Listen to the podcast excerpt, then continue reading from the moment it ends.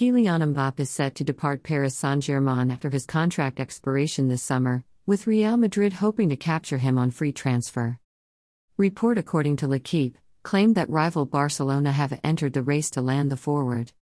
Barca recently expressed interest in the services of the Frenchman and have become a surprise contender. It is now left for Mbappe to decide if he'll stay at the Parisian club or move to any of the Spanish giants.